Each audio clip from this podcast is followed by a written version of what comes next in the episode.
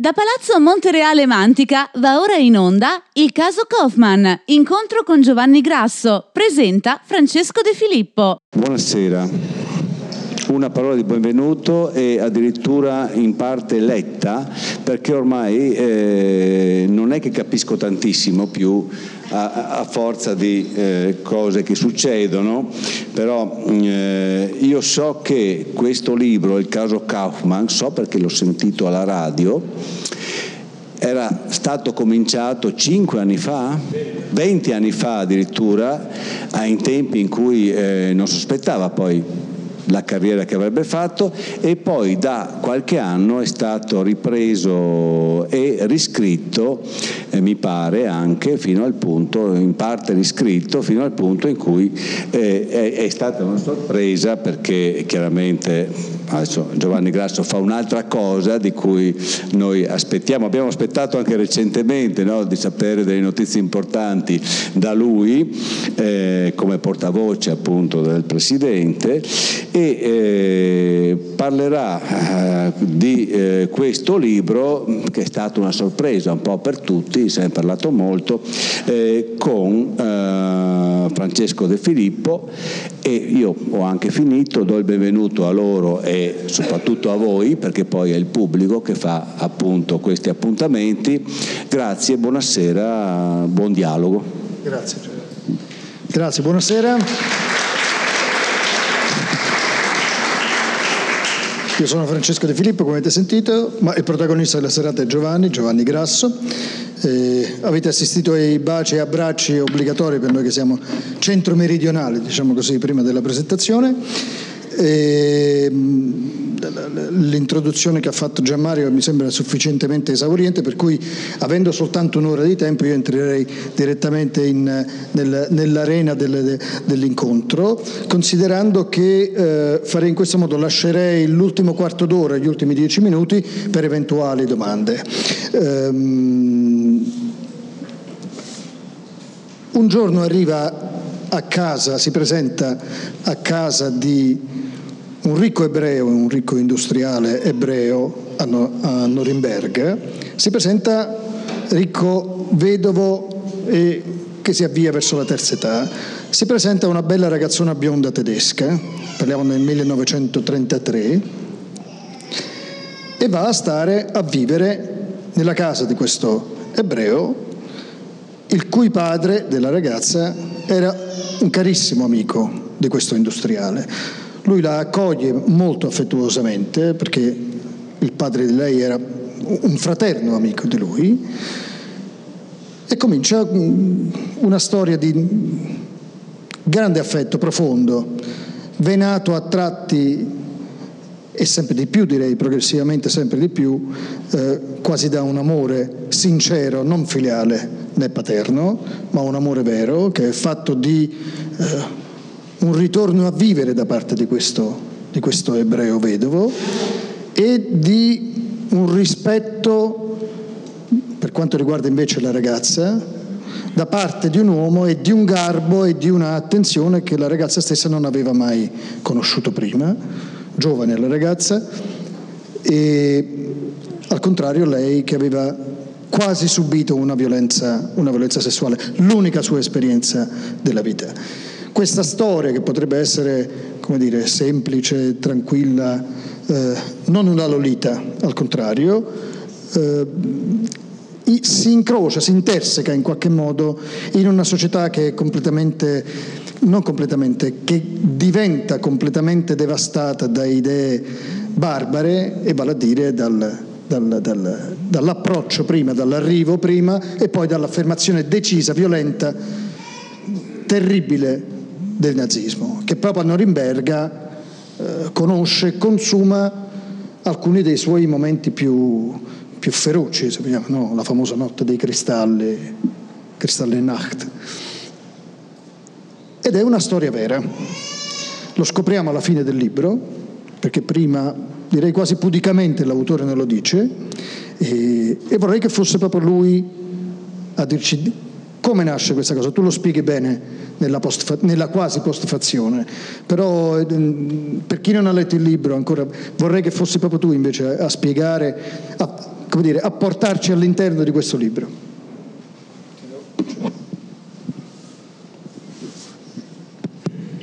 Eh, intanto ringraziamenti Francesco, grazie Pordenone Legge, questa bellissima sala e ho fatto diverse presentazioni e, e mi sembra che sia una da, così a occhio tra le più numerose come pubblico, quindi vi ringrazio di questa attenzione. Ma eh, sostanzialmente vent'anni fa, appunto nel 99, a gennaio, lavoravo in Senato e dovevo preparare un appunto sulla, su quella che sarebbe diventata la giornata della memoria perché ci sarebbero stati gli incontri delle scuole e quindi essendo peraltro io di formazione storica eh, comprai questo libro molto importante si sente? Raul Hilberg, La distruzione degli ebrei in Europa, che sono due tomi molto, molto corposi, molto approfonditi, molto dettagliati, che raccontano appunto cosa accadde agli ebrei dal, in Germania e in Europa dal 1933 in poi. E questo libro appassionante, anche se la tematica appunto era molto dura, molto, eh, molto sofferta, molto crudele, molto disumana, in un capitolo dedicato alla giustizia. Eh, alla giustizia tedesca nazista di quell'epoca c'erano due pagine e mezzo eh, che raccontavano per sommi capi la storia di un uomo, appunto un commerciante ebreo, trascinato in tribunale con l'accusa di inquinamento razziale. L'inquinamento razziale era la violazione delle leggi di Norimberga, leggi che impedivano eh, a causa di questa ossessione vera, profonda, psicanalitica, malata, patologica, eh, chiamatela come volete, psichiatrica di Hitler per l'inquinamento della razza. Quindi il primo gesto, la, primo, eh, la prima legge, il primo provvedimento di persecuzione degli ebrei è proprio queste, queste famose leggi famigerate, leggi di Norimberga, copiate poi abbastanza, ma con, con delle variazioni anche da, dal regime italiano di Mussolini che comunque prevedevano intanto eh, l'identificazione degli ebrei come eh, gli ebrei tedeschi, come una razza inferiore, non omogenea alla razza ariana e quindi provvedimenti per impedire eh, che, che, ci fosse la contaminazione. E tra questi per esempio c'era lo scioglimento dei matrimoni eh, misti già effettuati, quindi venivano annullati di fatto, quindi famiglie antiche, c'è, e poi questo divieto eh, di rapporti sessuali proprio tra eh, ebrei e ariani in nome della, appunto, della non, non inquinamento, non contaminazione della razza. Questo anziano ebreo viene trascinato agli inizi degli anni 40 dopo la guerra in tribunale, con, appunto con questa accusa infamante di aver eh, sedotto, aver avuto una relazione con una giovanissima ragazza ariana, metto sempre le virgolette, figlia di un suo amico e, e, e, in queste due pagine e mezzo per sommi capi si raccontava questo processo appunto che era avvenuto con una condanna esemplare per entrambe i due eh, imputati e processo praticamente senza prove con indizi. Ecco questo è quello che io mi ritrovo all'inizio del 99 questa storia mi colpisce molto e dico sempre che questo è un, romanzo, eh, eh, è un romanzo analogico, nel senso che internet vent'anni fa non era diffuso, quindi eh, non, eh, non, avevo notizie eh, di questo romanzo. Oggi sarebbe stato molto facile digitare il nome del protagonista che si chiamava Katzenberger e trovare una serie di cose in Germania, eccetera, studi, eccetera. Io non sapevo nulla. Capisco dalle note del libro di Hilbert che il giudice tedesco nazista del Tribunale speciale era stato a sua volta giudicato e condannato dal Tribunale alleato di Norimberga per i crimini contro l'umanità. Io che non parlo una parola di tedesco, però so che ci sono gli atti processuali in America, quindi mando la lettera a, mi pare all'Università di Harvard che custodisce questi, questi documenti chiedendo di avere le fotocopie eh, di tutto il processo.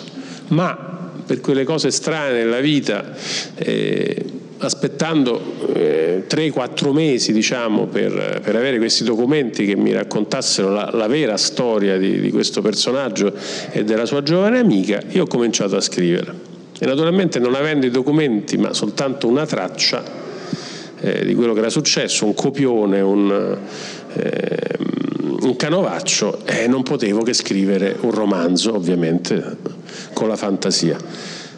Nel frattempo questi documenti non arrivavano, nel frattempo mi ero appassionato a questa storia in maniera un po' pirandelliana, di notte questi personaggi mi, eh, mi apparivano, mi, mi, mm, cominciavo a pensare, eh, mettermi nei panni di lei, di lui, del, del, mondo che gli stava attorno. Quando poi finalmente, ah, a Pasqua sono andato a Norimberga, eh, eh, ricordo bene perché nel 99 io ho un figlio che è nato a, ad agosto del 99, l'unico figlio nato ad agosto del 99, a Pasqua con mia moglie incinta andammo a Norimberga, trascinata poveretta a cercare tracce di questo Katzenberg, a vedere la casa che poi non c'era più, dove stava la, la, la, la sinagoga, dove era il centro culturale, immaginare un po' l'atmosfera. E quando poi sono arrivati, mi pare a giugno, questi documenti, eh, insomma, mi sono accorto che il libro che stava quasi finendo era plausibile, assolutamente plausibile. Ovvio, c'erano, molte, c'erano alcune cose che non, non, corrispondevano, ovviamente. Per esempio, io ho immaginato il mio personaggio eh, vedovo, senza figli, un uomo solo, che appunto trova in questa ragazza un modo eh, anche per riprendersi, anche eh, da, dalle delusioni, dalla ehm, e anche dalla preoccupazione di questo nazismo eh, che cresceva in Germania. E invece il protagonista reale, Katzenberg, era sposato, aveva due figlie che per fortuna eh, riuscì a mandare in Israele prima, prima della tragedia finale. Insomma, c'erano delle cose diverse. Però eh, la storia funzionava, i personaggi funzionavano e quindi ho, ho, deciso di proseguire e di completare il romanzo. Naturalmente per rispetto ai personaggi ho cambiato i nomi, i cognomi, mantenendo invece il, il primo nome. Una volta ho detto nome di battesimo, poi ho detto Dio, essendo protagonista ebreo era una gaffa, insomma come capita in Italia il nome di battesimo, il primo nome. E, e, e, mentre tutti gli altri personaggi sono, sono, inventati. Quindi ci sono quattro personaggi reali nel romanzo che sono eh, Leo, Irene, la ragazza, e i due eh, giudici con cui loro impattano, perché prima del processo eh, vera e propria a Norimberga, nel tribunale speciale, che era un tribunale di guerra, praticamente era, un, come mi capita di dire, era un tribunale nato, istituito dal nazismo non per giudicare ma per condannare, doveva emettere la sentenza in, in 48 ore, eccetera, eccetera, e, e condannava i profittatori di guerra, questi, gli sciacalli cosiddetti, questo era il, il suo, eh, la sua funzione e poi però prima di questo incappano, la, la coppia incappa in un giudice, quello che oggi, che oggi non ce n'è neanche più, quello che nell'ordinamento giudiziario italiano precedente eh, al, rito accusatorio era il giudice istruttore, cioè una, un giudice coscienzioso che fa le sue indagini e conclude che non c'è nessuna prova, ci sono indizi, ci sono, c'è la cattiveria della gente, eh, che racconta cose tipo ah il fioraio dice ah ma tre volte Kaufman ha regalato alla ragazza i fiori eh, il che dice ma cenavano a lume di candela in un angolo del... ecco queste sono le prove con cui poi lui è stato condannato. E quindi questo giudice eh, all'inizio riconosce che non c'è alcuna prova e quindi fa un'istanza di scarcerazione di, di Leo che era in prigione, ma naturalmente non uscirà mai di prigione perché entrerà il giudice cattivo che si chiamava eh, Rothaug, che io chiamo Rotenberger, e che appunto eh, trasforma questo cioè riesce a farsi attribuire la competenza di questo caso e trasforma questo processo in una delle più grandi ingiustizie che, che, che, che un'aula di, di, tribunale ha patito, credo, nell'ultimo secolo. Senti, c'è eh, qualche cosa in particolare che mi ha colpito di questo libro. È un libro molto razionale, ma è anche estremamente partecipato, no? sembra una contraddizione, ma in realtà eh, è così. C'è, c'è un grande tatto nel descrivere anche questa tragedia. Non sveliamo il finale, ma potete insomma, sicuramente immaginarlo perché non è, non è, un giallo, non abbiamo bisogno di, di coprire le, le, le, l'epilogo a favore di, di, una, di, un agone che dobbiamo avere durante tutta la lettura delle circa 400 pagine. Tu cominci il libro con eh, una sorta di dichiarazione di interrogatorio, diciamo così, di dichiarazione spontanea, la definirei così, di una vicina, cioè di una vicina della portiera, della portiera di questo stabile dove abita, dove ha abitato l'ebreo e al piano superiore abitava, la, abitava Irene, abitava, abitava la ragazza e poi ovviamente altri, altri appartamenti affittati ad altre persone. Eh, questa portiera forse non è nemmeno una donna cattiva, no? è quello che forse Anna Arendt avrebbe definito la banalità del mare. No?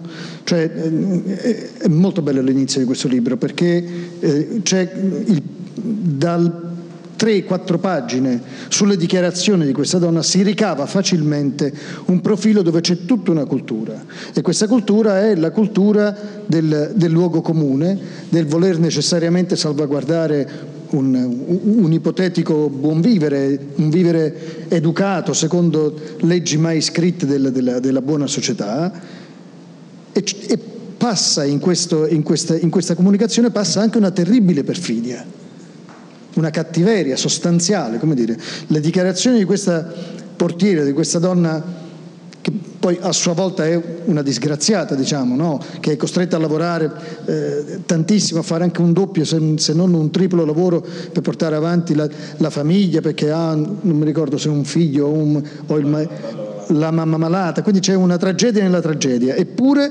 questa donna, in questa semplicità direi di espressione in cui dice beh sapete noi poi alla fine comunque in qualche modo non si poteva tollerare questa cosa eccetera eccetera e, e, e non parliamo di un, di un ammonimento, no? parliamo di una condanna, cioè di, di, di, fare in modo che queste dichiarazioni poi pesassero veramente come, come una pietra tombale definitiva, non solo su questa relazione, ma soprattutto su, sull'ebreo che verrà condannato ovviamente dalla, dalla, dalla Corte, come giustamente dici tu, creata dal, dal, dal, Tribunale Speciale, creato soltanto per condannare, per dare un esempio e anche una, una un'indicazione diciamo, politico-sociale nella Germania nazista. No? Allora, si può perfino comprendere la, l'estrema malvagità del, del, del giudice, no? ma quello della portiera, che è una donna, e come lei tanti altri, questa, questa coralità dei vicini, per certi aspetti ass,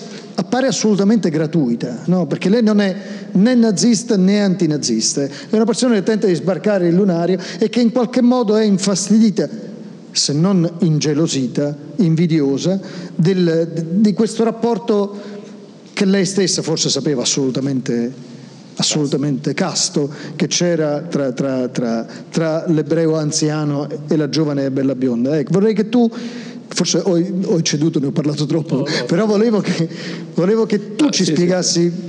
Questa figura che poi è, è letale, no? diventa il, sì. il, ganglo definitivo poi tra, tra tutte le accuse. Ma eh, come vi dicevo prima, io ho quattro personaggi reali, eh, di cui ho letto un po' oh, i documenti, le storie, ma eh, ho letto le storie processuali anche dei giudici, ovviamente non conoscevo i caratteri, non conoscevo la personalità, l'ho immaginati, eh, conoscevo solo eh, i loro, i, loro, atti giudiziari.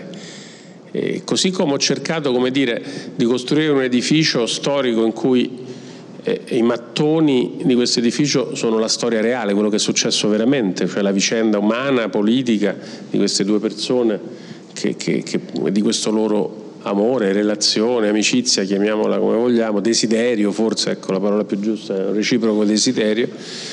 E questo edificio di mattoni ho cercato di mettere con, con, con, con il romanzo, con la tecnica narrativa, di mettere la malta, cioè immaginando cosa queste persone potevano pensare, dire eh, i loro dialoghi, i loro stati d'animo, eccetera.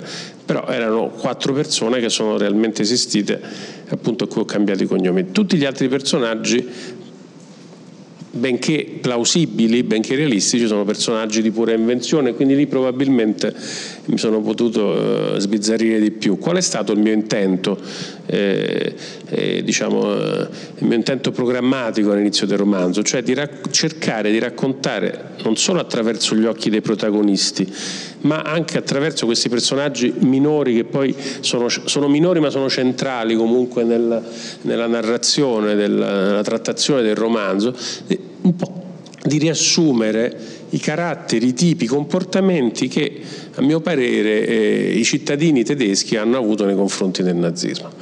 E quindi c'è il cattivo puro, che poi c'è il giudice cattivo, che è il cattivo veramente numero uno, il giudice che condanna, perché è un uomo che non era nazista, ma che diventa nazista per solo per ambizione, un uomo spietato, e questo credo che corrisponda anche alla sua storia, un giudice che stravolge le regole del diritto, ma stravolge non solo le regole del diritto, eh, che appunto il diritto è qualcosa che dovrebbe difendere le persone dallo Stato, ma lui riesce a stravolgere perfino le inumane leggi naziste, la procedura penale nazista la stravolge pur di arrivare alla condanna. Ed è il personaggio più cattivo. Ce n'è un altro che è proprio il cattivo del, dei film, il cattivo del romanzo, al quale però eh, ho voluto eh, trovare non una scusante ma una giustificazione. È un rottame della società borghese di Weimar, è, è un orfano, eh, ha vissuto d'espedienti, è stato preso in giro, è diventato zoppo dopo un incidente. Lui diventa nazista, diventa cattivo, ma diventa nazista perché trova nel nazismo eh, quella gratificazione che la società borghese gli aveva negato. Questo è Otto e lui è l'ideologo. E Zoppo non può competere a livello fisico con, con l'Ariano. E Zoppo però siccome è intelligente furbo e scaltro perché la vita gli ha riservato questa cosa, quindi diventa l'ideologo di questo gruppuscolo di, di nazisti, eh, di giovani nazisti che, che, che, che domina eh, e terrorizza Norimberga. E poi c'è Eva, Eva è, è la portiera, ho immaginato la portiera perché la portiera è la depositaria per eccellenza dei segreti di un palazzo è pettegola, sa tutto. E ehm, lei ho immaginato che essendo Kaufman nella mia versione vedovo andasse anche a fare le pulizie a casa di, di quest'uomo da solo che, che, che, conosceva la moglie di Kaufman è una donna ignorante nel senso tecnico della parola non conosce, non capisce, non si interessa di politica e dove avviene la sua trasformazione? Nel romanzo io immagino che lei, tutto sommato, essendo quest'uomo, questo Leo, questo signor Leo, come lo chiama lei, ricco, vedovo, solo, senza figli, dice, ma sai, magari, no? Ha tante case, ha tanti negozi, ha tanti soldi, magari, so, io sono 30 anni che sto al suo servizio della moglie, magari quando mi lascia qualcosa. Cosa succede però? Che nell'ossessione hitleriana e nazista per la contaminazione della razza, tra i vari articoli della legge di Norimberga c'è quello che le domestiche ariane, donne, non possono stare a servizio delle famiglie ebree, sempre per la paura della, della contaminazione, del rischio della contaminazione razziale. E quindi Leo la chiama e gli dice Eva purtroppo ti devo licenziare. E lei comincia a dire ma come, ma io come faccio questo secondo lavoro, io ho la mamma che sta male, ho bisogno di soldi, lui dice guarda ma non te la prendere con me, non è colpa mia, è colpa di queste leggi, è colpa dei nazisti, è colpa di Hitler, cioè non è colpa mia, io sono costretto, anzi se non lo faccio passiamo i guai tuoi.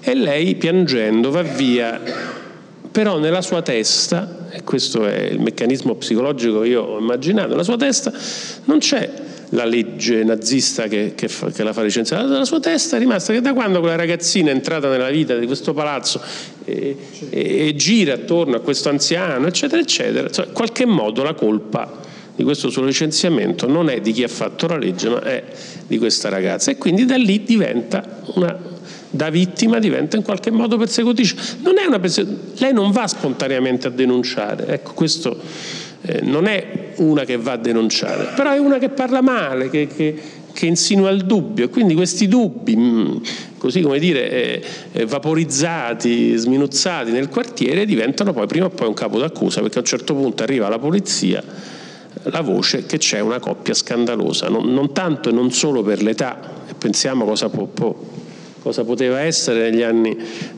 alla fine degli anni, a metà degli anni 30 una, una relazione tra un vedovo di 60 e passa anni e una ragazzina di 20, ma addirittura perché insomma, questa storia è vissuta tra una giovane bionda ariana e, e un tedesco. Poi c'è un altro personaggio, Maria, e questo è divertente perché e, e, qui faccio una breve parentesi, il libro è stato scritto interamente vent'anni fa, è cominciato nel gennaio del 99 ed è finito nel dicembre del 99 con la parola fine. Poi ho avuto delle difficoltà editoriali, cioè vent'anni fa non piacque e quindi eh, insomma, è rimasto nel cassetto. Mm, diciamo, nel 99, 2000 mm, ci sono stati 4, 5, 6 tentativi di, mandare il manoscritto alle case editrici, poi mano a mano che, che crescevano i no, eh, anche le ambizioni si riducevano. Ho fatto l'ultimo tentativo una decina di anni fa, 12 anni fa, e poi ho detto vabbè non è il mio lavoro, ho chiuso questo manoscritto nel cassetto ed è rimasto là fino poi per, per, poi per le, le stranezze della storia probabilmente qui c'è una parte della mia casa editrice che ringrazio, probabilmente sono cambiati anche i lettori, cioè chi mi lesse vent'anni fa aveva eh, magari adesso alla mia età, cioè 56 anni, la lettrice che ha letto il libro ne aveva 30, evidentemente è cambiato qualche cosa, forse è cambiato il panorama, non lo so, non so dire perché, comunque il libro è piaciuto, ringrazio, sta andando anche molto bene. Scusate. Continua, io continuo. Eh, se... no, no, scusate, mi preparavo la domanda ecco, successiva. dicevo sì che comunque insomma, l'ho scritto in un anno, l'ho finito in un anno, non è stato cambiato, qualche piccola cosa ovviamente, anzi ero molto preoccupato quando mi dissero ci piace, lo pubblichiamo perché immaginavo di dover fare mesi e mesi di litigate con, con la... invece insomma, state tolte tre pagine eh, così. Quindi ecco, no, eh, scusate, sì, perché è colpa mia perché ho perso il filo. No, C'è un personaggio, Maria, a cui dedico un capitolo. Eh, e che uno degli editor che aveva letto il libro vent'anni fa voleva togliere questo capitolo, io ho resistito, ho detto no, questo non si toglie, per me è importantissimo, è un personaggio minore, laterale, e insomma, e alla fine per fortuna è rimasto. È una ragazza, una donna semplice, buona, non è cattiva, è impaurita dal nazismo e ce n'era ben donde perché guardate che quando, da quando scoppia la guerra questo stesso giudice che condanna la, mia, la coppia di, di miei protagonisti ha fatto condannare un pianista olandese perché a tavola con i parenti stretti e qualche amico ha detto mi sa che stiamo perdendo la guerra. Il caso Kaufman, incontro con Giovanni Grasso. Otto persone a tavola, una spiata il pianista tedesco la mattina dopo è stato portato davanti al tribunale di, di speciale Norimberga, il pomeriggio aveva già la testa tagliata, questi erano i tempi, quindi non era facile eh, fare l'opposizione. Però Maria è una persona buona, è amica del signor Kaufmann, ha una bambina eh, che gioca col signor Kaufmann che, che, è un mancato padre e quindi anche un mancato nonno, quindi quando la vede abitano il pianerotto, gli dà le caramelle, eccetera. Arriva il cattivo Otto e gli dice ma che sei matto? Tutti gli ebrei sono dei violentatori sono, approfittano delle bambine. E guardate che c'era una letteratura che nel libro c'è, cioè la pervasività della propaganda nazista all'epoca, c'erano i fumetti, i fumetti per bambini. E le storielle erano Cappuccetto Rosso va nel bosco e invece di trovare il lupo trova il vecchio ebreo, perché l'ebreo era sempre raffigurato, anziano, con le mani adunche, il naso aquilino e sempre assetato o affamato di carne tedesca Addirittura io la cito, lo cito all'inizio ed è faticoso iniziare un, il primo romanzo della propria vita con una citazione di Hitler perché non è esattamente come dire, la mia lettura preferita, però 1925 Mein Kampf, Hitler non era nessuno, era in carcere, e aveva fatto un tentativo di golfe ridicolo, aveva 500 seguaci in tutta l'Austria e la Germania, scrive la contaminazione del nostro sangue, ciecamente ignorata da migliaia di persone del nostro popolo, è oggi premeditatamente perseguita dagli ebrei. Questi parassiti dai capelli neri violano di proposito le nostre ingenue, giovani e bionde ragazze, compiendo un atto dalle irreparabili conseguenze.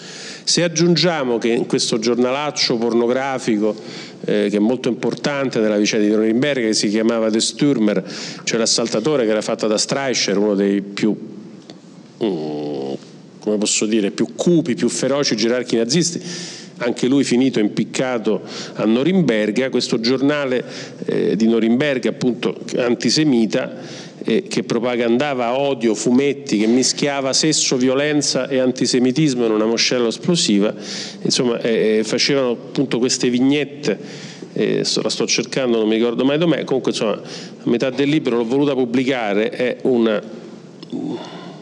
vabbè, niente, quando uno cerca le cose non le trova mai. Comunque c'è questa vignetta, questo fumetto, questa tavola in cui si vede un vecchio ebreo, basso, largo, con la bocca larga, il nasone, vestito col cilindro, con, con il frac elegante, ma sempre, e una ragazzina, una giovanissima, bionda, vestita col vestito eh, tirolese o addirittura li bavarese, col vestito tipico, e, e appunto eh, queste storielle edificanti raccontavano sempre di ragazze ebree andate a lavorare o in affitto da ebrei che erano state poi eh, ingannate, violate, violentate, abbandonate, sedotte, abbandonate e così via. Ed è esattamente cioè, quella, quella, questa copertina è molto bella, è molto efficace, eh, però eh, la copertina di, del libro mia nella, nella, mia testa è quella vignetta che, ho, che gentilmente la casa editrice ha riprodotto perché è, proprio, è, è la sintesi di tutto questo odio eh, razziale, psicanalitico, profondo, sessuale, ossessivo che, che c'era eh, a quei tempi. E quindi Maria, Maria non, ha paura eh, quando Otto, cioè il cattivo, l'ideologo, gli dice ma che sei matta a far giocare la bambina con gli ebrei, non sai che tutti gli ebrei sono, sono dei, dei, maiali pedofili, eccetera, lei si spaventa, non sa che fare. Lì per lì non, non ci crede perché Leo gli sembra una persona per bene, invece questo qui è un personaggio proprio anche fisicamente squalido, eh? però dice sai che nuova c'è, chiudiamo le porte, non dà retta a nessuno, decide di non decidere ed è esattamente quello, proprio la rappresentante del popolo tedesco in quegli anni perché mm, ci sono stati i complici, ci sono stati i complici a vari livelli, gli ideologi, eh, sono, e c'è stata molta gente impaurita che si è chiusa dentro casa, sulla quale spesso il nostro giudizio è anche troppo, troppo severo perché vivere in quegli anni, insomma se avete visto anche qualche film, qualche cosa, cioè vivere in quegli anni bastava un respiro e si finiva, e si finiva eh, morti, torturati e morti farò domande molto facili perché il rischio è terribile. Senti, eh, quando si scrive un romanzo, un libro sull'epoca nazista, inevitabilmente l'aspetto storico prende il sopravvento su quello letterario. No?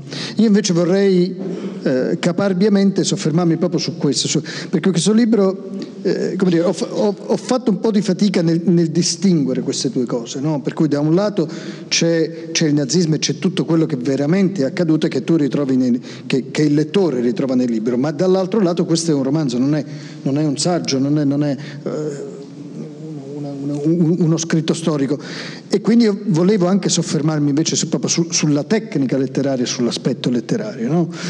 E una cosa che mi convive era questa, cioè oltre a questi personaggi di cui tu parli e alla semplificazione diciamo, tu, con la quale vengono connotati i due cattivi per, per antonomasia, diciamo, eh, il, il valore secondo me di questo libro è nella complessità dei personaggi, no? di tutti gli altri, dove come sempre, come, come la nostra vita quotidiana, non c'è nessuno che è veramente completamente cattivo o veramente completamente buono. No? E l'analisi che fa quasi involontariamente, il bilancio che tira Leo alla fine, nelle ultime pagine, quando è stato già incarcerato e quindi in carcere da solo, riflette inevitabilmente su questo con un dolore che lo devasta, lancinante, perché non ha potuto nemmeno salutare eh, Irene, che a sua volta è stata condannata a quattro anni di lavori forzati. Insomma, una tragedia terribile.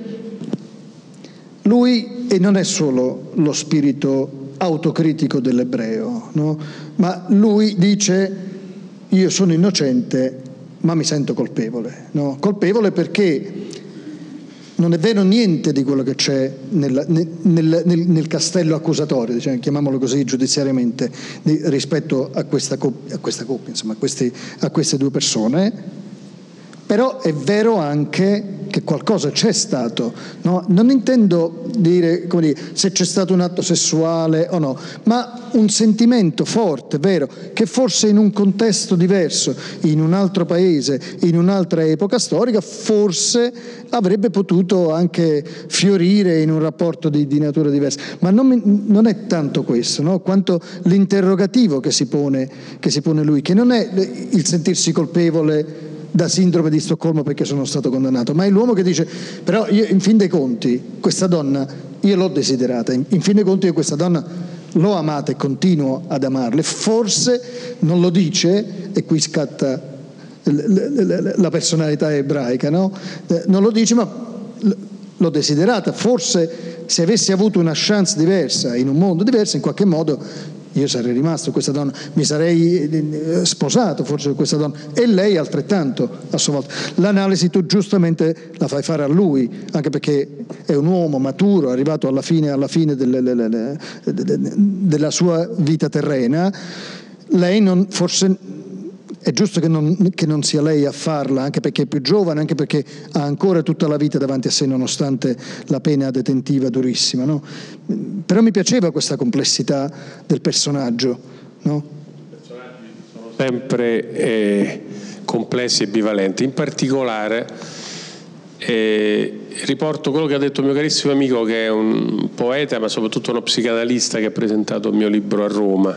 Cioè lui ha parlato del nazismo come semplificazione. Cioè che quando eh, l'uomo è impaurito, quando la, c'è la crisi economica, c'è la crisi morale, eh, e, l'uomo si ritira nella, eh, nella sua tana e vuole qualcuno al posto suo che gli dica cosa è bene, cosa è male, cosa è bianco, cosa è nero e poi possibilmente sentirsi nella parte dei bianchi, cioè nella parte dei buoni. E quindi tutto il messaggio nazista e tutti i miei personaggi che ruotano attorno a questi due, tranne qualcuno, sono, sono molto semplici, molto monotematici, molto, molto semplificati e semplificatori.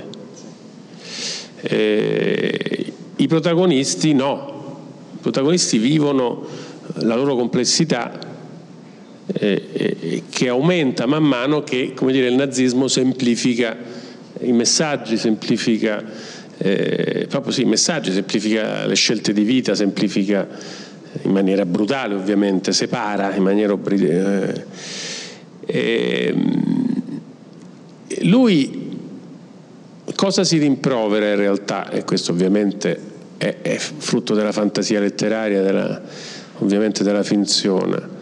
Ma lui si rimprovera, sostanzialmente lui era un uomo anziano, vedovo, senza figli, solo, eh, in un decadimento eh, morale e, e, preoccupatissimo della, della, crescita del consenso e poi della, della, salita al potere dei nazisti. Quindi c'è un uomo che è avviato a un tramonto rapido, non, non tanto fisico quanto, quanto morale, quanto, cioè, un uomo che dice basta, ormai la mia vita è finita, sta finendo la mia e finirà anche quella degli ebrei tedeschi.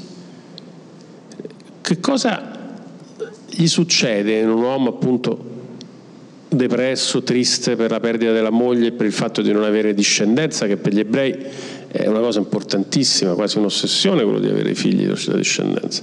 Qual è la sua colpa? Quella che arriva una ragazza carina, figlia di un segno, per per la quale lui comincia a provare affetto, tenerezza, forse anche amore, forse anche qualche stimolo sessuale, qualche... e lui si risente, rinasce, si parla una specie di raggio di sole, parlo nel libro, la primavera, cioè risente i sensi, gli, gli ritorna la voglia di vivere.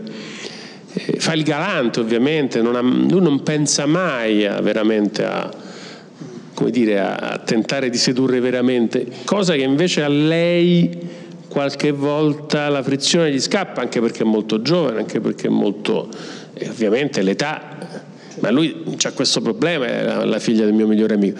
Cioè, la sua colpa è di quella di avere coltivato in un'atmosfera cupa nel crepuscolo della civiltà europea e tedesca, di avere coltivato un tentativo di alba, un tentativo di risveglio.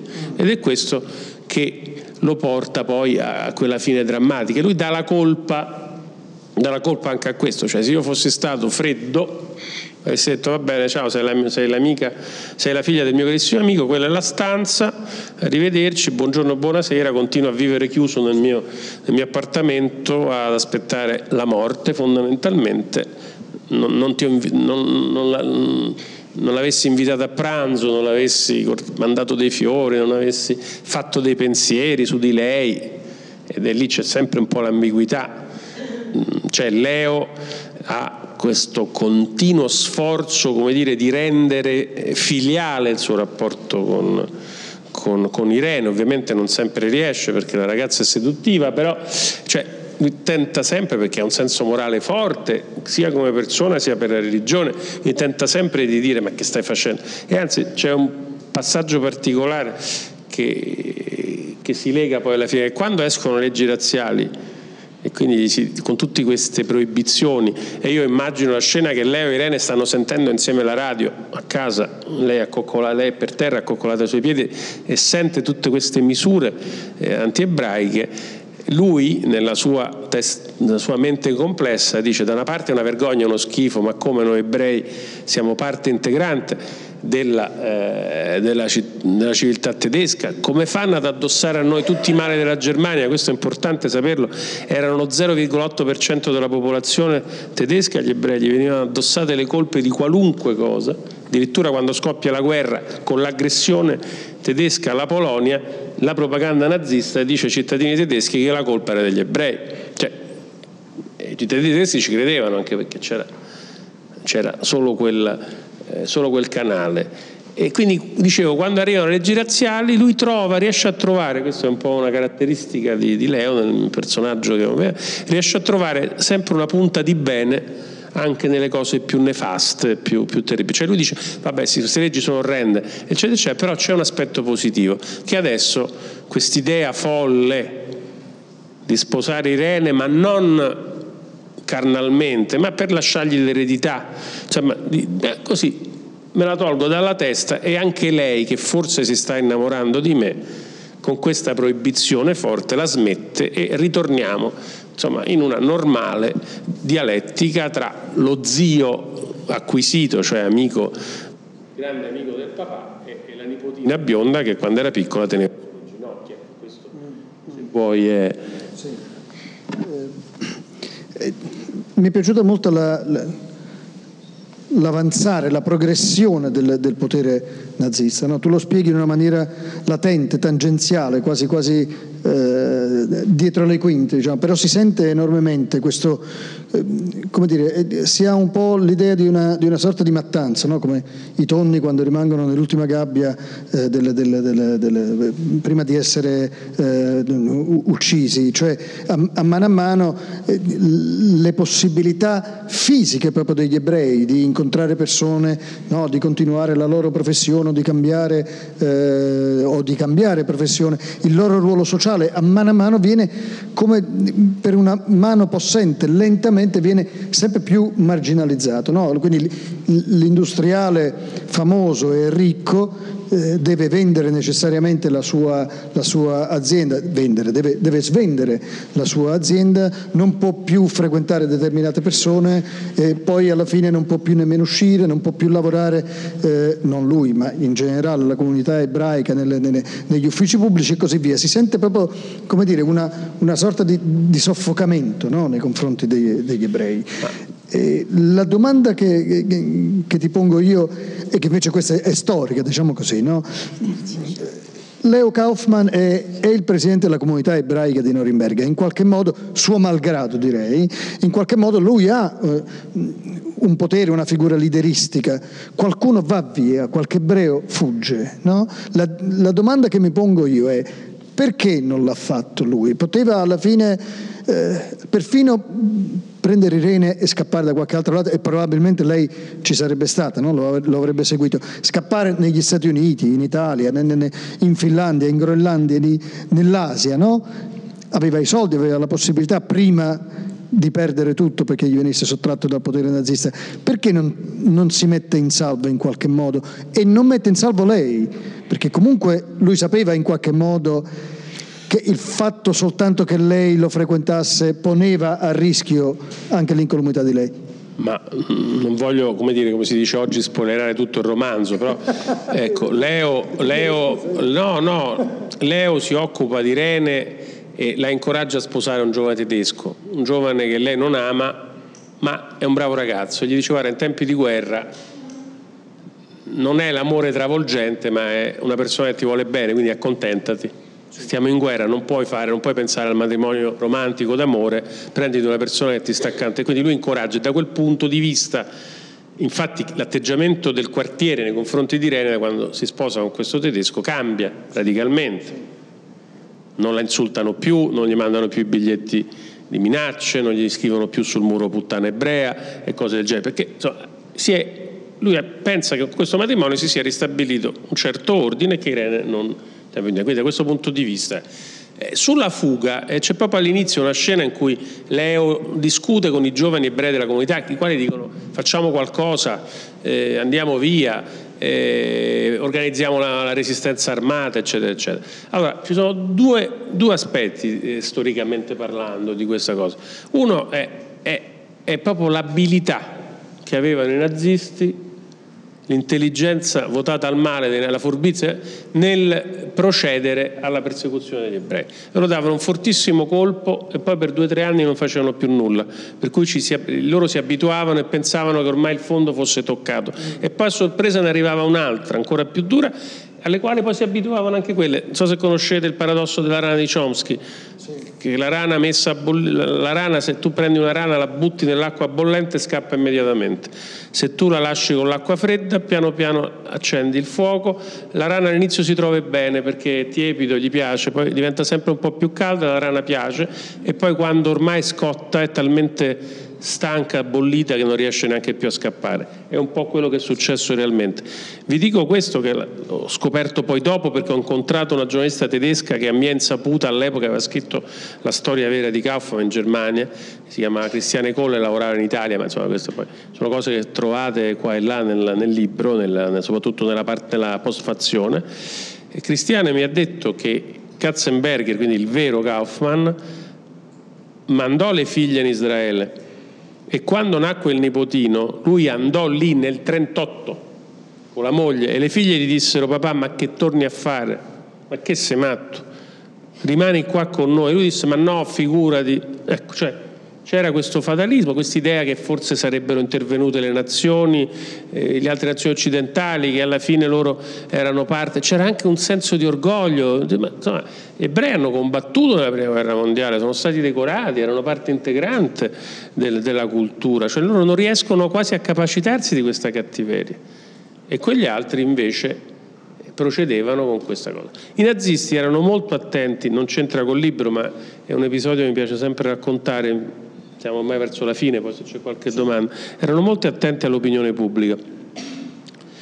Eh, la notte dei cristalli è stata devastante per gli ebrei, ma è stata devastante anche per loro, perché l'immagine della Germania è stata nefasta nei giorni dopo la cosa, tutta la stampa internazionale ha criticato, e quindi loro hanno detto mai più program eh, pubblici, facciamo le cose di nascosto. I campi, voi sapete, i treni partivano di nascosto, partivano di notte, a Milano sono partiti da binario 21. Cioè, e l'atteggiamento dei tedeschi quando invadevano un paese straniero era sempre molto attento alle opinioni popolari, quindi loro facevano il primo editto, gli ebrei si devono presentare nelle questure, devono mettere la stella gialla, cioè, se alla popolazione questi, questi provvedimenti repressivi eh, dalla popolazione venivano accolti o con indifferenza o qualche volta con complicità, allora loro continuavano, se invece c'era un minimo di, di opposizione loro eh, fermavano la macchina. C'è il caso bellissimo del che non ricordo come si chiama,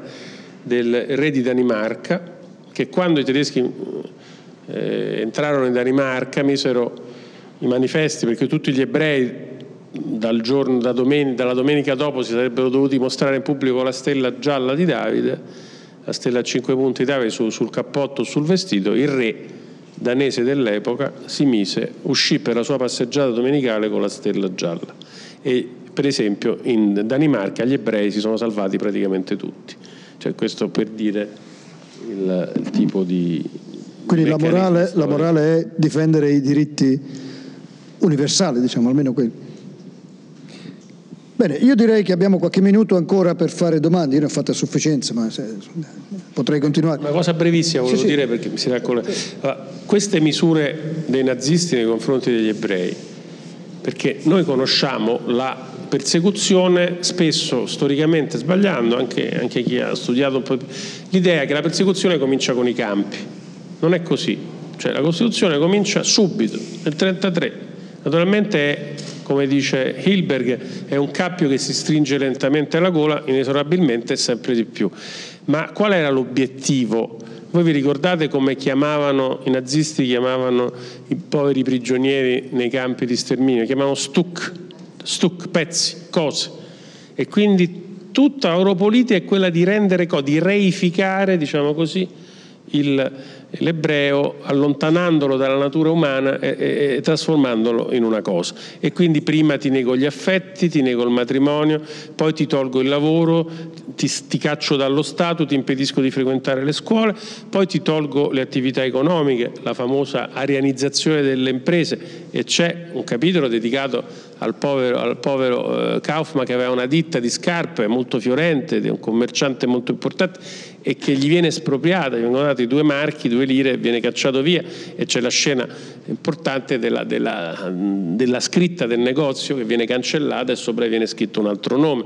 E poi dopo ti tolgo gli F, poi dopo ti tolgo la casa, ti tolgo la possibilità di leggere libri, di sentire, di sentire la radio e, e, di frequentare altre persone, è chiaro, e di uscire solo, solo, per motivi di lavoro e con il coprifuoco. Cioè, è chiaro che eh, togliendo tutto tutte le caratteristiche dell'uomo, che è la famiglia, il lavoro, l'impegno, la proprietà, tutto quello che volete, gli affetti, è chiaro che piano piano si arriva alle cose. Quando un uomo l'hai distrutto così, poi è molto facile caricarlo su un vagone piombato e mandarlo, mandarlo alle camere a gas, insomma, perché, ecco, così. E, e la colpa di Leo, che si rimprovera alla fine, è proprio quella di avere reagito a questo tentativo di diventare una cosa reagendo come eh, riscoprendo il sentimento, un sentimento d'amore, un risveglio dei sensi amoroso nei confronti di una ragazza. Questa è la vera colpa che lui, che lui sente di, di, di, che paga e che, che, che, non ha fatto nulla ma lo ha desiderato, quindi ha dire, risco, riscoperto la, la, la profondità della sua umanità e questo era una cosa che i nazisti non potevano tollerare. Bene, abbiamo messo carne a fuoco, pagine al fuoco direi così.